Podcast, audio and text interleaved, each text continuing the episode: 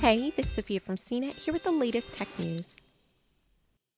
Political pressure is mounting for the Federal Communications Commission to reconsider its decision last month to allow upstart Ligado Networks to repurpose satellite spectrum to build a 5G network of smart industrial devices on the ground. On Friday, a bipartisan group of 32 U.S. senators sent a letter to the agency urging it to reverse its decision, citing claims by the Pentagon that the service would interfere with GPS navigation. Senate Armed Services Committee Chairman Jim Inhofe, a Republican from Oklahoma, and ranking Democrat Jack Reed of Rhode Island are leading the effort. The letter also included signatures from six senators that sit on both the Armed Services Committee and the Commerce, Science, and Transportation Committee, which oversees the FCC.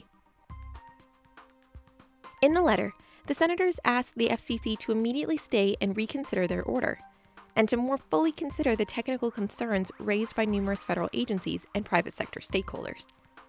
The letter also criticized the FCC for the hurried nature of the circulation and consideration of the order itself, during a national crisis, no less.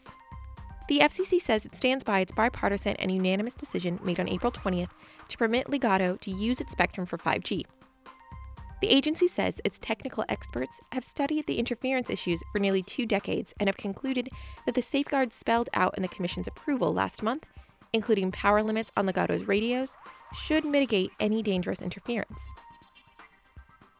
The letter comes after Defense Department officials testified before the Senate Armed Services Committee on May 6 that interference from 5G radios that Ligado plans to deploy on the ground would affect accuracy of weapon systems as well as disrupt 911 first responder calls, which rely on GPS location information. Ligado Networks, in a previous incarnation, was known as LightSquared and emerged from bankruptcy in 2015 with a plan to use its so called L band spectrum to meld satellite communications with an on the ground 5G network to build a smart device network geared for industries like manufacturing, agriculture, commercial transportation, and utilities.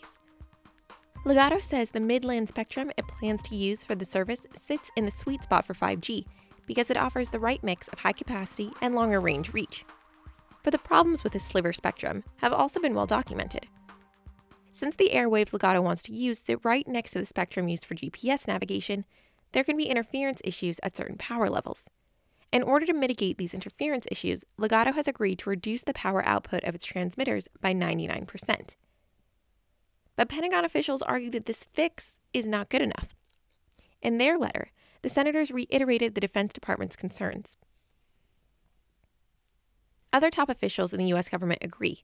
Ligado's plan also has the backing of U.S. Attorney General William Barr and Secretary of State Mike Pompeo, as well as Democrats such as Mark Warner of Virginia and Representative Doris Matsui of California. For more of the latest tech news, visit cnet.com.